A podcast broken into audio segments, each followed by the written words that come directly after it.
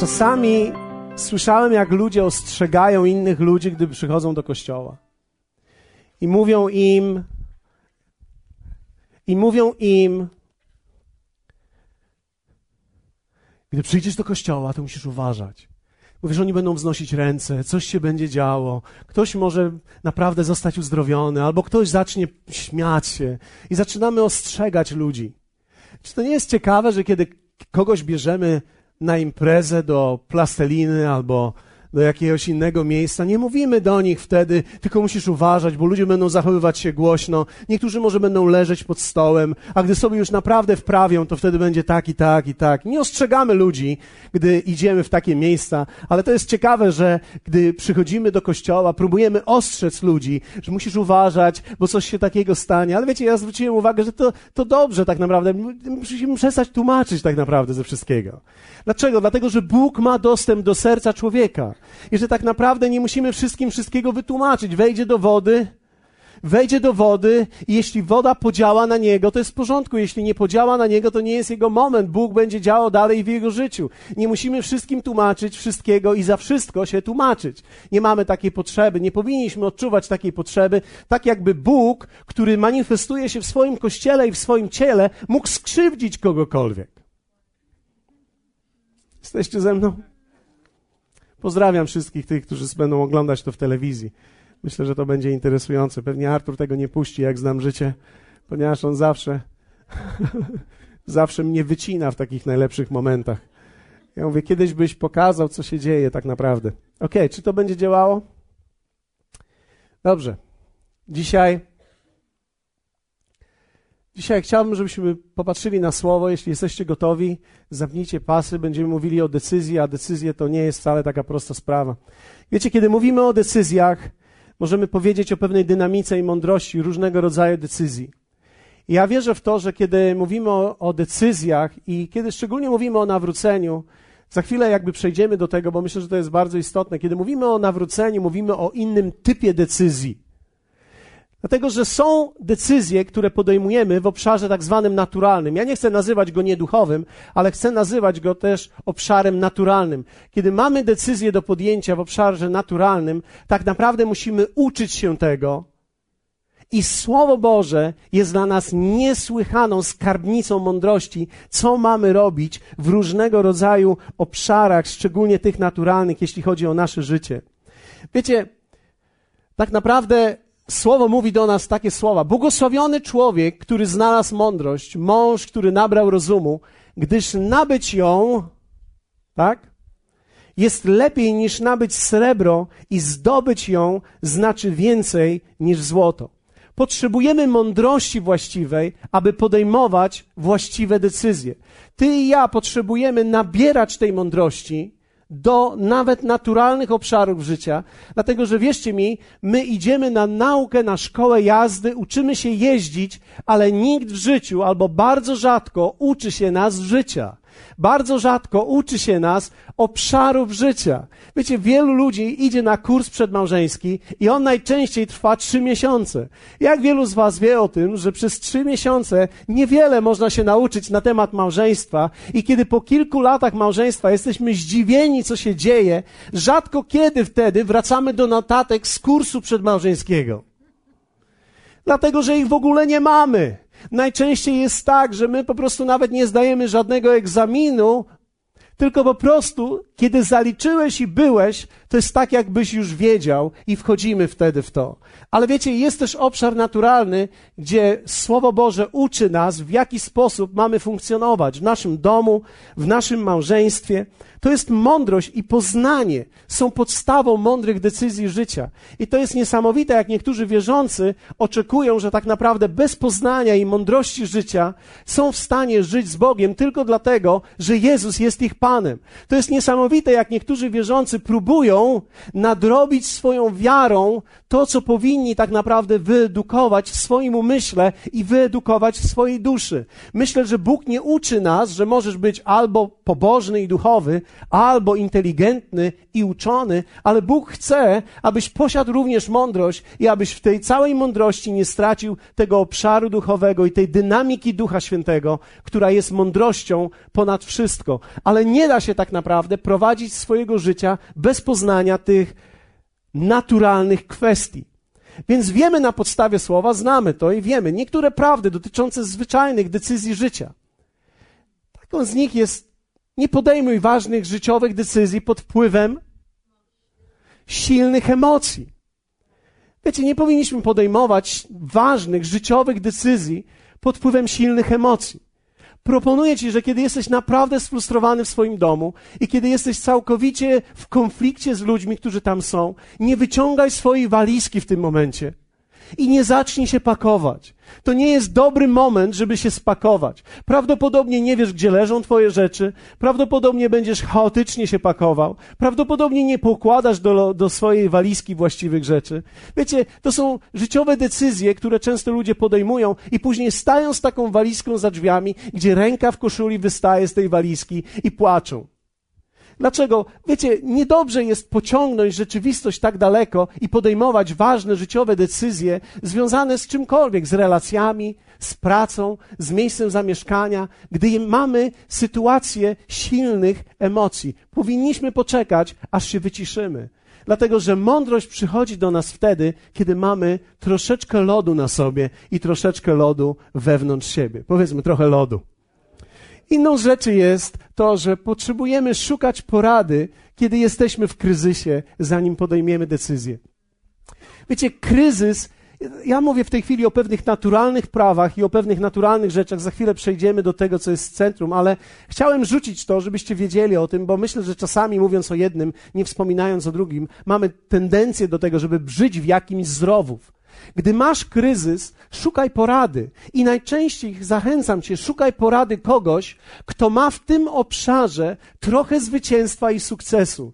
Nie ma nic gorszego, jak w kryzysie pytać kogoś, kto ma taki sam kryzys jak ty, co masz zrobić. Ten człowiek nie wie nic na ten temat. Gdyby cokolwiek wiedział, prawdopodobnie sam wyszedłby z tego kryzysu, ale ponieważ nic nie wie na ten temat, nie może z niego wyjść. Więc szukaj porady, gdy jesteś w kryzysie. Ja spotkałem ludzi, którzy podjęli wiele ważnych życiowych decyzji w kryzysie, nie pytając nikogo. A czasami też zdarzało się, że nie pytali nawet swojej współmałżonki albo męża. Podejmowali życiowe decyzje, nie pytając się nawet najbliższych w swoim własnym domu. Nigdy tego nie rób. Dalej. Konsultuj decyzje z tymi, których one dotyczą, szczególnie w małżeństwie.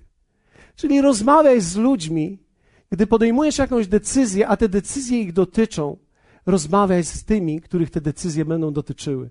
Nie bądź tylko wodzem, który ciągnie za sobą innych ludzi w worku, ale bądź tym, który konsultuje. Szczególnie to dotyczy małżeństwa. Wiecie, czasami możemy pójść i zaciągnąć chwilówkę.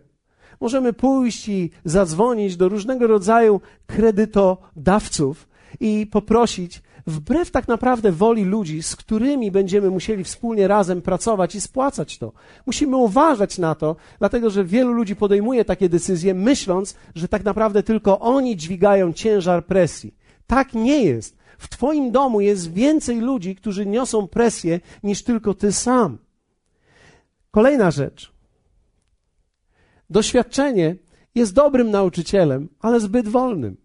Uczenie się od innych jest szybsze. Wiecie, ja często mówię, my mamy księgarnię w naszym kościele. Mamy księgarnię nie po to, żeby zarabiać pieniądze. Mamy księgarnię, aby edukować ludzi.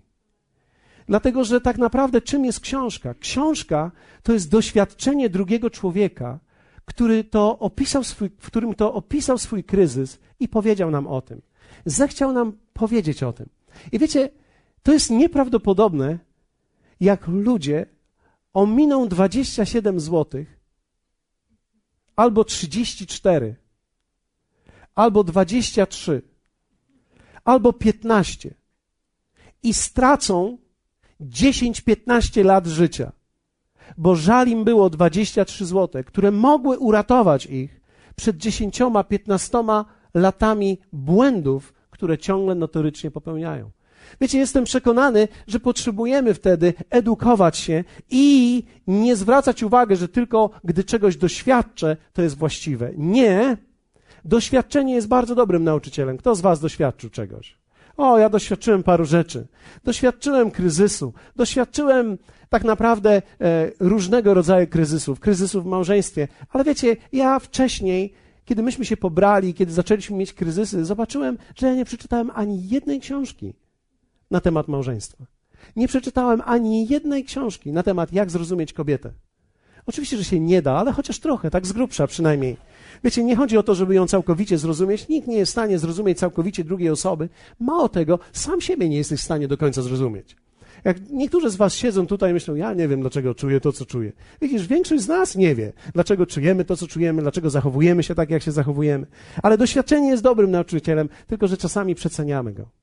I teraz, teraz chciałbym, żebyście spojrzeli na to, bo myślę, że to jest niesamowite. Duchowe decyzje, decyzje dotyczące Twojego wnętrza są zupełnie inne niż decyzje i mądrość, którą potrzebujemy w obszarze naturalnym. Dlatego, że decyzje duchowe mają zupełnie inne zasady. Okazuje się, że nie są one tak łatwe, jak wyglądają na logiczne. Wyglądają na zupełnie logiczne i wyglądają na zupełnie proste. Tymczasem wygląda to na to, że one są bardzo trudne. Dlaczego? Dlatego, że decyzje duchowe i życia duchowego najczęściej dotyczą one naszego serca, a nie naszego intelektu. To jest coś, co musi popłynąć do serca, a nie tylko do naszego intelektu. Dlatego też, kiedy patrzymy na pytania typu, czy chcesz poddać swoje życie Jezusowi? Jak wielu z Was kiedykolwiek słyszało to pytanie? Zadajemy je w kościele bardzo często. Zadajemy je w niedzielę bardzo często. Wydawałoby się to tak bardzo logicznym i prostym pytaniem. Kto z Was lo z logiki powinien stwierdzić, że hej, jaki jest problem? Mamy tak? Nie. Zakreślmy tak. Czy chcesz poddać swoje życie Jezusowi? Tak. Tymczasem okazuje się, że kiedy zadajesz je człowiekowi, który tego nie zrobił, czy chcesz poddać swoje życie Jezusowi, on robi rybkę. Ha? Ha? I teraz, wiecie, masz wrażenie wtedy, że chciałbyś wyjaśnić tej osobie to. Teraz muszę wyjaśnić, tak jakby to było nieprawdopodobnie intelektualne pytanie, ale to jest, czy chcesz poddać swoje życie Jezusowi? Ha?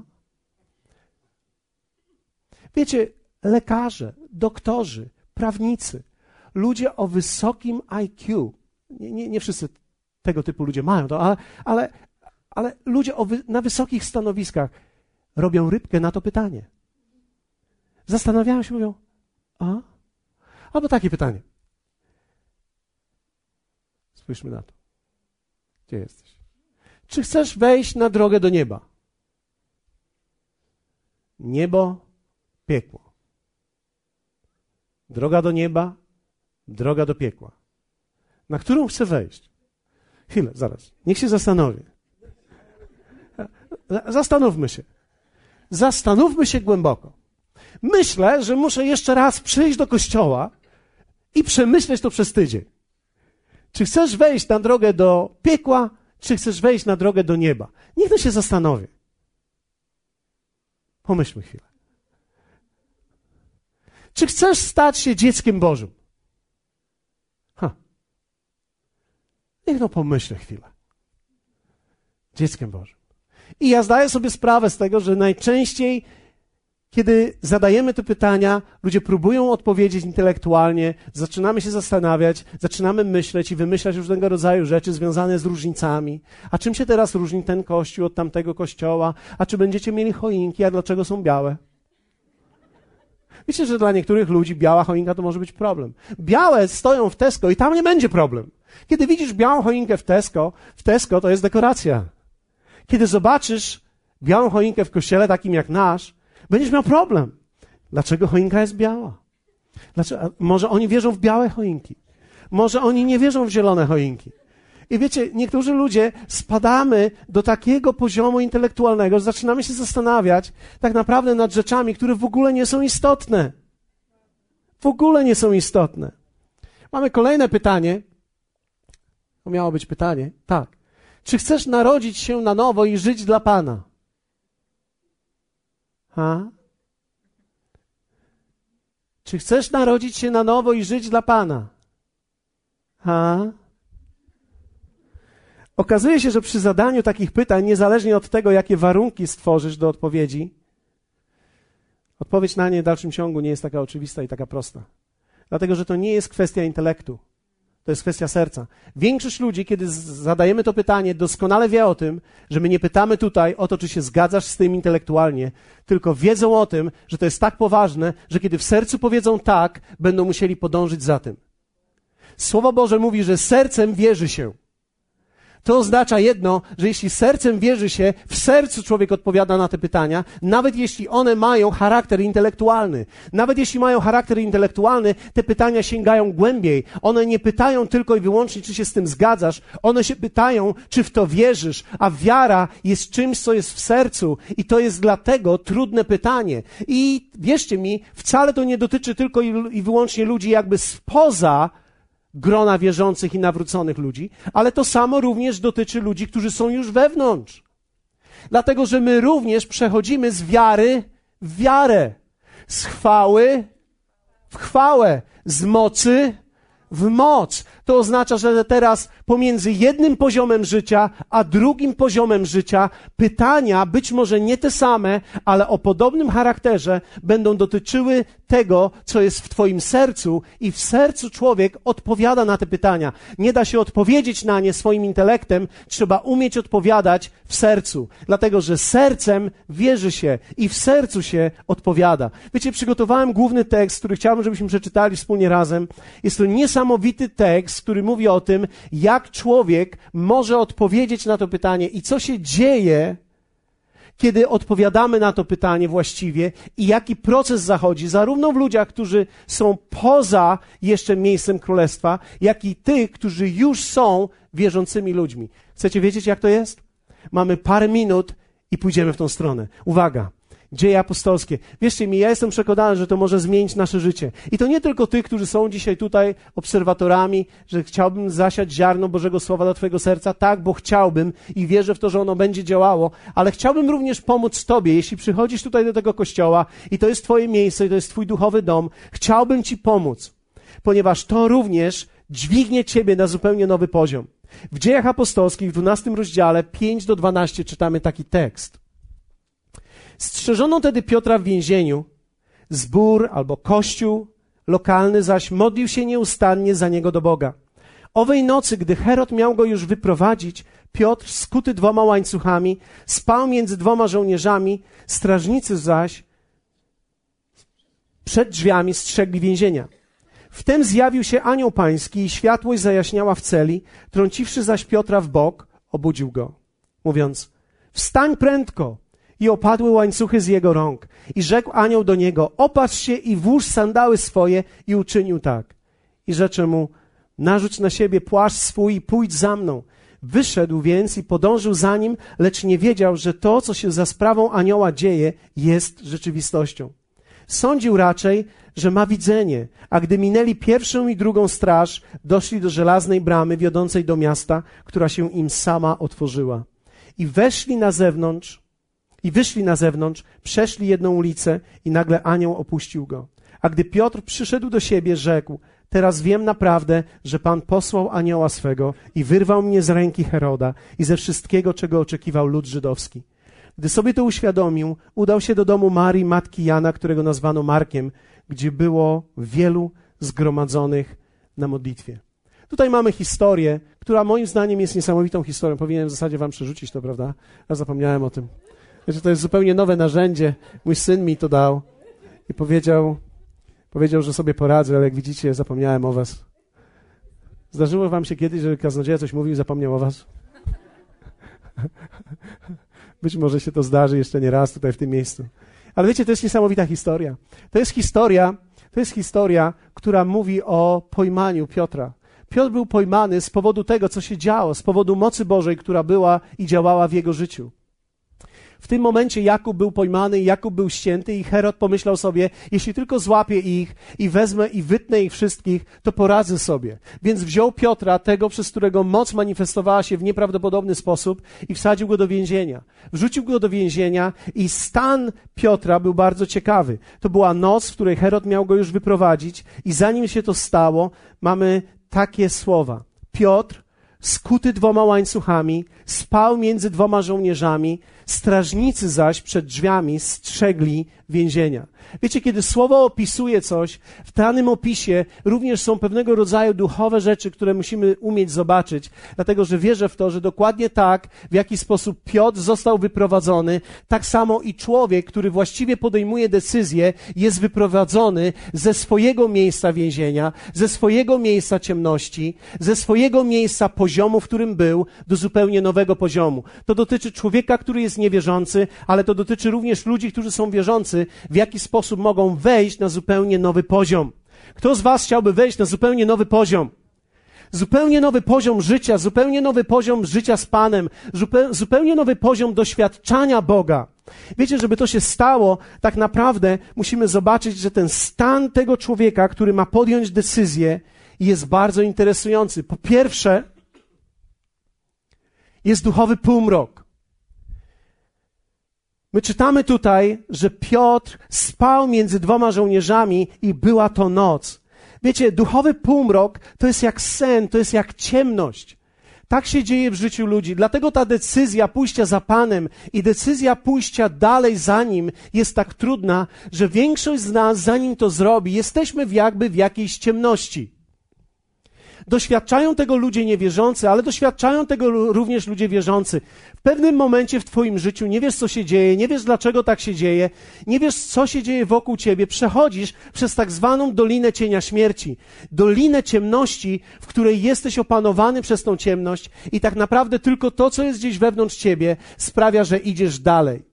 Wiecie, są ludzie, którzy są niewierzący i wierzący, którzy przeżywają ciemność w swoim życiu i to jest duchowy półmrok i to jest stan duchowy, w którym człowiek się znajduje. Dlatego nie jest tak łatwo ludziom odpowiedzieć na to w sposób tylko intelektualny. Dlatego nawet wierzący ludzie nie mogą powiedzieć tak, chcę pójść za Bogiem i wejść na nowy poziom i tylko dlatego, że to powiedzą, to zrobią to jest zbyt mało, to musi być coś więcej. I tutaj pojawia się anioł. Powiedzmy razem anioł. Wiecie, anioł przychodzi do Piotra w nocy. To jest tekst, który bardzo mi się podoba. Trąciwszy zaś Piotra w bok, obudził go. Wiecie, kiedy patrzymy na słowo anioł, mamy oczywiście natychmiast wizerunek pocztówki i aniołka z łukiem, który fruwa, lub różnego rodzaju inne pocztówki, które widzieliśmy w swoim życiu. Ale aniołowie, dokładnie angelos, oznacza posłany. I to słowo może oznaczać rzeczywiście anielską postać, ale również może oznaczać osobę drugiego człowieka.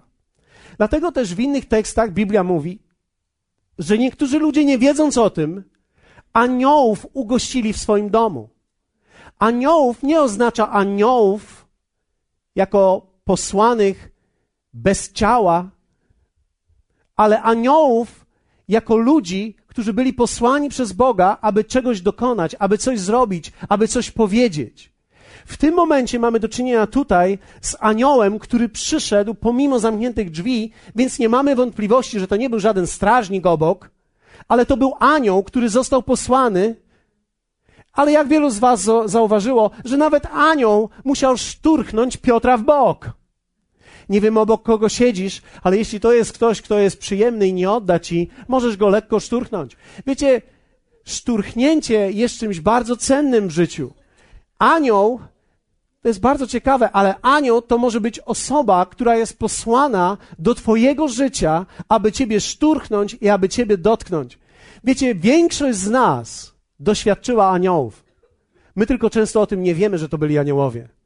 Człowiek, z którym rozmawiałeś, który ci powiedział o Jezusie pierwszy raz, był posłany przez Boga do ciebie.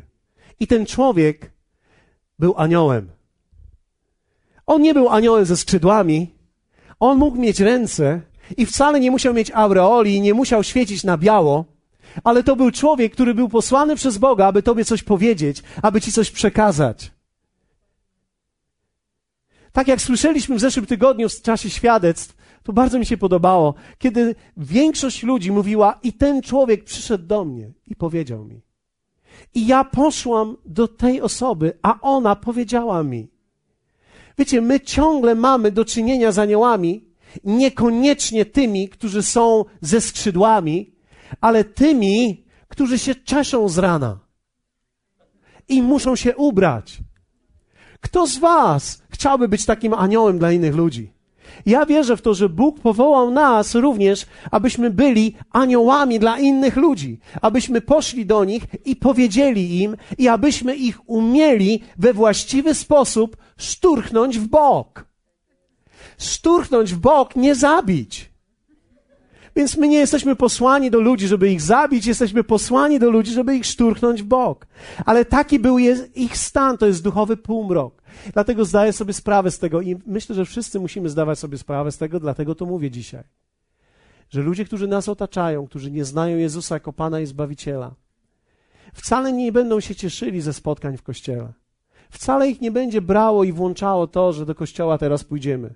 Tak jak Dawid mówił, uradowałem się, gdy mi powiedziano, pójdziemy do domu Pana. Człowiek, który nigdy w domu Pana niczego nie doświadczył, gdy słyszy, że ma pójść do kościoła, to wiecie co mówi? Łe, ale nuda. Gdzie mnie zapraszasz? Do kościoła? Dlaczego? Bo człowiek, który nigdy Boga nie doświadczył w słowie, nigdy nie doświadczył Boga w obecności, nie jest w stanie cieszyć się tym, nawet gdy usiądzie na niebieskim, anielskim krześle. Będzie spoglądał na zegarek, będzie robił wszystko, co może, żeby tylko czas mu zszedł jak najszybciej. A ty może siedzisz i myślisz, o, być może to do niego dotrze, albo to do niej dotrze, albo może to usłyszy, albo może to usłyszy. Dopóki tak naprawdę nie będzie poruszenia Bożego, tak że anioł go szturchnie, żeby on zobaczył, co się dzieje, nic się nie wydarzy. Dlatego, że ci ludzie w tym stanie i my również, Jesteśmy w duchowym półmroku, gdy jesteśmy w, takim, w takiej ciemności w życiu. Wiecie, że można nawet przychodzić do kościoła później, tak naprawdę z tradycji, i człowieka już nic nie włącza, i po prostu siedzisz w kościele i nawet śpisz. Niektórzy, nawet wierzący ludzie, naprawdę dygają w czasie spotkań. Mam na myśli dygają, to znaczy dyga im w tył albo dyga im w przód. To mówi mi jedno, że ludzie ci są w duchowym półmroku nie weszli na poziom, do którego Bóg ich powołał. I wierzcie mi, gdy człowiek nie wchodzi na poziom, to jest jak z grą komputerową. Gdy tylko opanujesz jeden poziom zupełnie idealnie i nie wiesz, jak wejść na drugi poziom, to się zanudzisz na śmierć na tym jednym poziomie. Bóg nigdy nie powołał wierzących do grania na tym samym poziomie. Bóg ma dla nas nieprawdopodobną grę komputerową, która się nigdy nie skończy i ciągle się będzie rozwijała i w nim będą ciągle nowe poziomy. Halleluja! nowe poziomy, zupełnie nowe poziomy. Dlatego pismo mówi o takich ludziach w ten sposób, w których Bóg świata tego zaślepił umysły niewierzących, aby im nie świeciło światło Ewangelii. Co to oznacza? Że człowiek niewierzący nie widzi światła, jest w tym półmroku. Tak samo jest wierzący. Siedzi w kościele i dyga. Dlaczego? Bo nie widzi. Bo gdy nie widzisz światła, nie masz w sobie życia. Wiecie, kiedy słowo mówi o przebudzeniu i kiedy mowa jest o tym, że potrzebujemy przebudzenia, to nie ludzie na zewnątrz potrzebują przebudzenia, to ludzie w środku potrzebują przebudzenia. To ludzie, którzy się przyzwyczaili do kościółka. To są ludzie, którzy się przyzwyczaili do swojego siedzenia, przyzwyczaili się do swojego amen, co któreś tam słowo. I już ich nawet to nie bierze, ale z tradycji to mówią. To są ludzie, którzy potrzebują tak naprawdę wyjść ze swojej ciemności i ze swojego poziomu i wejść na zupełnie zupełnie nowy poziom. Nowy poziom życia, nowy poziom widzenia, zupełnie nowy poziom w tej grze. Gdzie znowu rzeczy są ekscytujące i że znowu rzeczy zaczynają nas bawić, nie tylko bawić, ale przemieniać. I widzimy, jak wiele rzeczy musimy dokonać, aby być na tym zupełnie nowym poziomie. Dlatego też słowo mówi do, do wszystkich ludzi: obudź się, który śpisz i powstań z martwych, a zajaśnieje ci Chrystus. To jest słowo do wierzących i to jest słowo również do ludzi niewierzących. To jest do tych, którzy już są i tych, którzy dopiero będą. Opisuje ich stan i mówi o tym, że to jest stan ciemności i że muszą obudzić się ze snu, tak jak Piotr. Dalej. Gdy Pan wywiódł z niewoli nas, uprowadzonych z Syjonu, byliśmy jak we śnie. Czyli gdy Pan wyprowadza nas z niewoli, to jesteśmy tak troszkę jakby z rana obudzeni. Ktoś nas szturchnął i mówi już siódma. Albo ktoś nas szturchnął i mówi pięć po. A ty mówisz ojej. I tak wstajesz. I najpierw próbujesz, aby to wszystko do ciebie dotarło. I idziesz. I, i dopiero gdzieś, jak jesteś przy drugim łyku kawy, i uświadamiasz sobie, że zszedłeś na dół, albo że doszarłeś do kuchni, i, i do, dotarło do ciebie, że to już jest dzień, i patrzysz, że to dotarło do ciebie, że w ogóle jesteś, dlatego że byłeś w tym duchowym półmroku. I tak naprawdę to się dzieje. Większość ludzi wyprowadzanych z tego półmroku nawet do końca nie wie, że są wyprowadzani z półmroku. Często wierzący ludzie, którzy są wyprowadzani z jakiegoś poziomu, nawet nie wiedzą, że są wyprowadzani z jakiegoś poziomu. Zobaczmy dalej. Ten stan, w którym są, to jest strach również przed nieznanym to jest lęk. To jest lęk, który posiadają. Dlatego, że Piotr spał między dwoma żołnierzami i werset szósty mówi, skuty dwoma łańcuchami. Łańcuchy są symbolem niewoli i niewola w Biblii opisana jest w bardzo prosty sposób. To nie jest fizyczna niewola, ale to jest lęk przed nieznanym. Większość ludzi nie wie, co z nimi będzie, gdy podejmą decyzje duchowe. Jak będą wyglądali, jak się będą czuli. Nie zapomnę, wiecie, często jest tak, że kiedy ludzie podejmują decyzję, aby oddać życie Jezusowi, to najczęściej jest tak, że kiedy mówią tak i pomodlimy się z nimi, ci, którzy ich otaczają, pytają: No i co? No i co teraz? Dlaczego? Dlatego, że to jest pytanie, jak się czujesz, co się z tobą stało teraz? Ponieważ był ten strach przed nieznanym, był ten lęk, było to związanie. Najczęściej ci ludzie mówią, nic wielkiego, po prostu czuję pokój.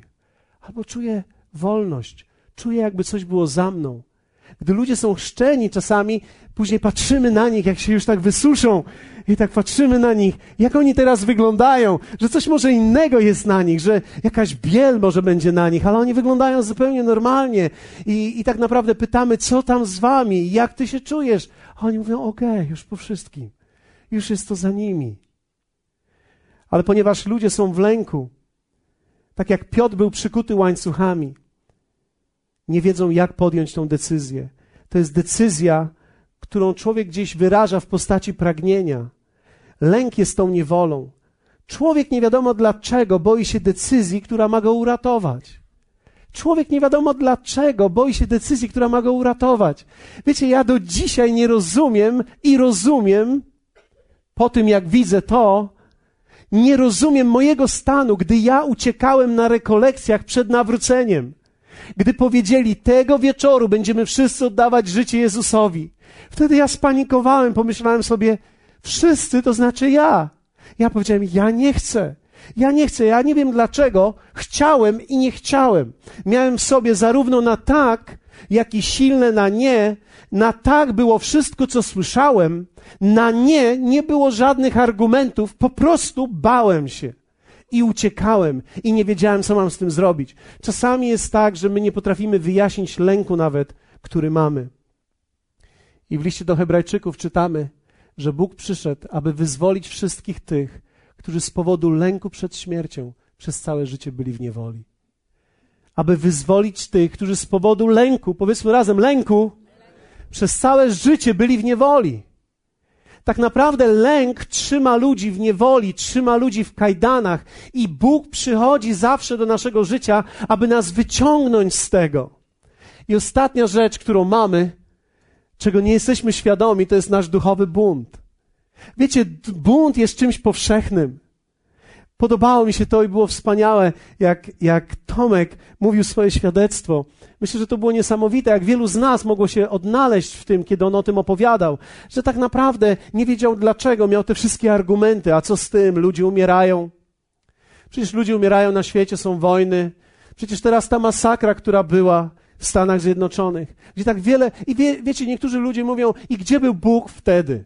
I zadają pytanie, gdzie był Bóg w czasie II wojny światowej. I zadają różnego rodzaju pytania, na które tak naprawdę istnieje Boża odpowiedź, dlatego że Bóg, wierzcie mi, jako Bóg, który kocha człowieka, zawsze robił wszystko, żeby człowiekowi pomóc, ale człowiek w środku, w swoim buncie, rzuca tego typu argumenty przeciwko Bogu, ponieważ nie wie, w jaki sposób ma na nie odpowiedzieć. Więc ten bunt wewnątrz, który otrzymaliśmy, i teraz uwaga, po Adamie, który otrzymaliśmy po naszej starej naturze, często w nas jest. I on manifestuje się właśnie w taki sposób, że my buntujemy się i my wyrażamy naszą niechęć. Dlatego też Piotr, który nie był tylko skuty łańcuchami, ale miał również strażników wokół niego. Wiecie, nie stawia się straży obok kogoś, kto jest złamany w środku, ale stawia się straż przy kimś, kto nie wiemy, co zrobi, gdy się obudzi. Więc ten bunt wewnątrz jest symbolicznie tutaj objawiony w słowie jako strażnicy, którzy są wokół nas. I ten stan człowieka jest właśnie taki, dlatego te duchowe decyzje są takie trudne, bo tak naprawdę one przychodzą, zwróćcie uwagę, przez szturchnięcie z nieba do naszego życia. Ktoś musi ciebie szturchnąć. Czasami jest to Bóg sam, który przyjdzie na spotkaniu. Czasami jest to telefon od przyjaciela, który ciebie szturchnie. Czasami jest to głos pastora. Wyobraźcie sobie, że to jest możliwe. Niektórzy z Was nie wierzą w to, ale tak naprawdę w Nowym Testamencie, kiedy spojrzycie na teksty apostoła Jana, szczególnie na Apokalipsę, on mówi: A do anioła danego kościoła napisz. Wiecie, do anioła nie można napisać, który jest tam, bo nie ma adresu i nie ma takiego znaczka i nie da się go polizać, tego znaczka i przykleić. Ten anioł tam to są pastorzy, którzy troszczyli się o kościoły w danym mieście i do nich napisz, bo oni mają w sobie zdolność pobudzenia. Dlatego wierzcie mi, to jest tak ważne, abyś umiał rozpoznać poszturchnięcie i aby w dalszym ciągu to, co mówię, szturchało ciebie. I nie chodzi o to, abym ja ciebie szturchał, ale jeśli siedzisz i nic nie czujesz, to coś jest duchowo nie tak, jeśli jesteś tutaj długo wierzącym bo to oznacza albo coś jest z postawą, albo coś jest z Twoim życiem. Jeśli człowiek, który został powołany przez Boga, do Ciebie już nie przemawia, to znajdź kogoś, kto do Ciebie przemawia, bo tak naprawdę szturchnięcie Boże jest jedynym sposobem, w jaki człowiek może się przebudzić i wejść na zupełnie nowy poziom. Nie ma innej drogi. I wiecie, dzisiaj te wszystkie rzeczy, ten stan człowieka, manifestuje się na różne sposoby. Ludzi, których spotykamy w naszym życiu, spotykamy ich i, i oni wyglądają normalnie, ale mówią takimi dzisiaj rzeczami. Żaden z nich nie powie: Jestem w duchowym półmroku. Nikt z nich nie powie: Strach przed nieznanym ogarnął mnie i jestem w lęku. Nikt z nich nie powie: Mam duchowy bunt. Ale to wygląda tak. Nie jestem zainteresowany.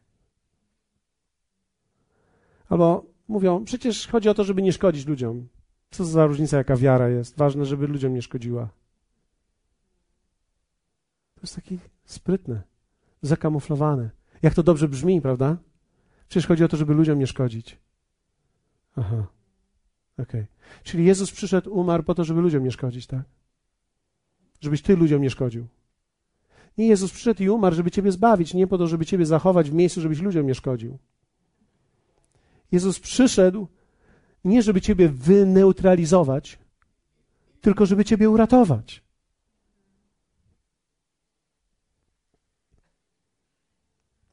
Albo manifestuje się to w pasywności i niechęci do zaangażowania. Często jest tak, że wiecie, patrzymy na ludzi, ja, ja będę z Wami szczery, patrzymy na ludzi tutaj nawet w kościele i widzimy nawet przez lata i zastanawialiśmy się, Dlaczego tak jest, aż w końcu zobaczyliśmy, że to tak naprawdę jest. że w momencie, kiedy ludzie duchowo też rosną i gdy przestają później rosnąć duchowo, nie przestają rosnąć, coś w nich rośnie. Pamiętaj, że zawsze coś w tobie rośnie i rośnie w nich cielesność.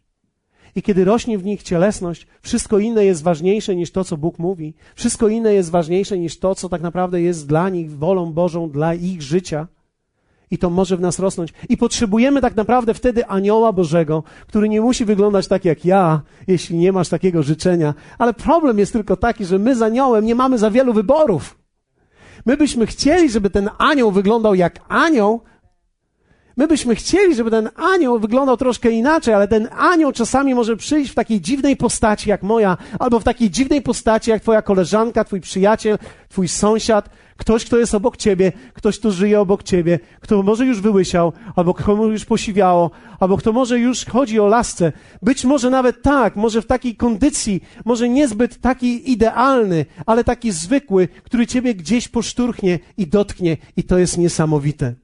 Wiecie, ja wierzę w to, że Bóg powołuje nas do tego, aby ta manifestacja aniołów pojawiała się. I to, na czym nie zawiesiliśmy naszego wzroku specjalnie, to jest w wersecie piątym, ale jego przeczytam, jak wstaniemy wszyscy razem. Proszę może, ma to byśmy podeszli tutaj, zespół, proszę, przynajmniej dwie osoby, ale chciałbym, zobaczcie, Strzeżono wtedy Piotra w więzieniu. I teraz zbór. Ten kościół lokalny. Jest niesamowity ten tekst, ale ten kościół lokalny modlił się nieustannie za niego do Boga. Modlił się nieustannie za niego do Boga. Widzicie to? No, no pewnie nie widzicie. Zaraz. Okej, okej, okej. Zaraz tam dotrę. Próbowałem dotrzeć. Okej. Okay.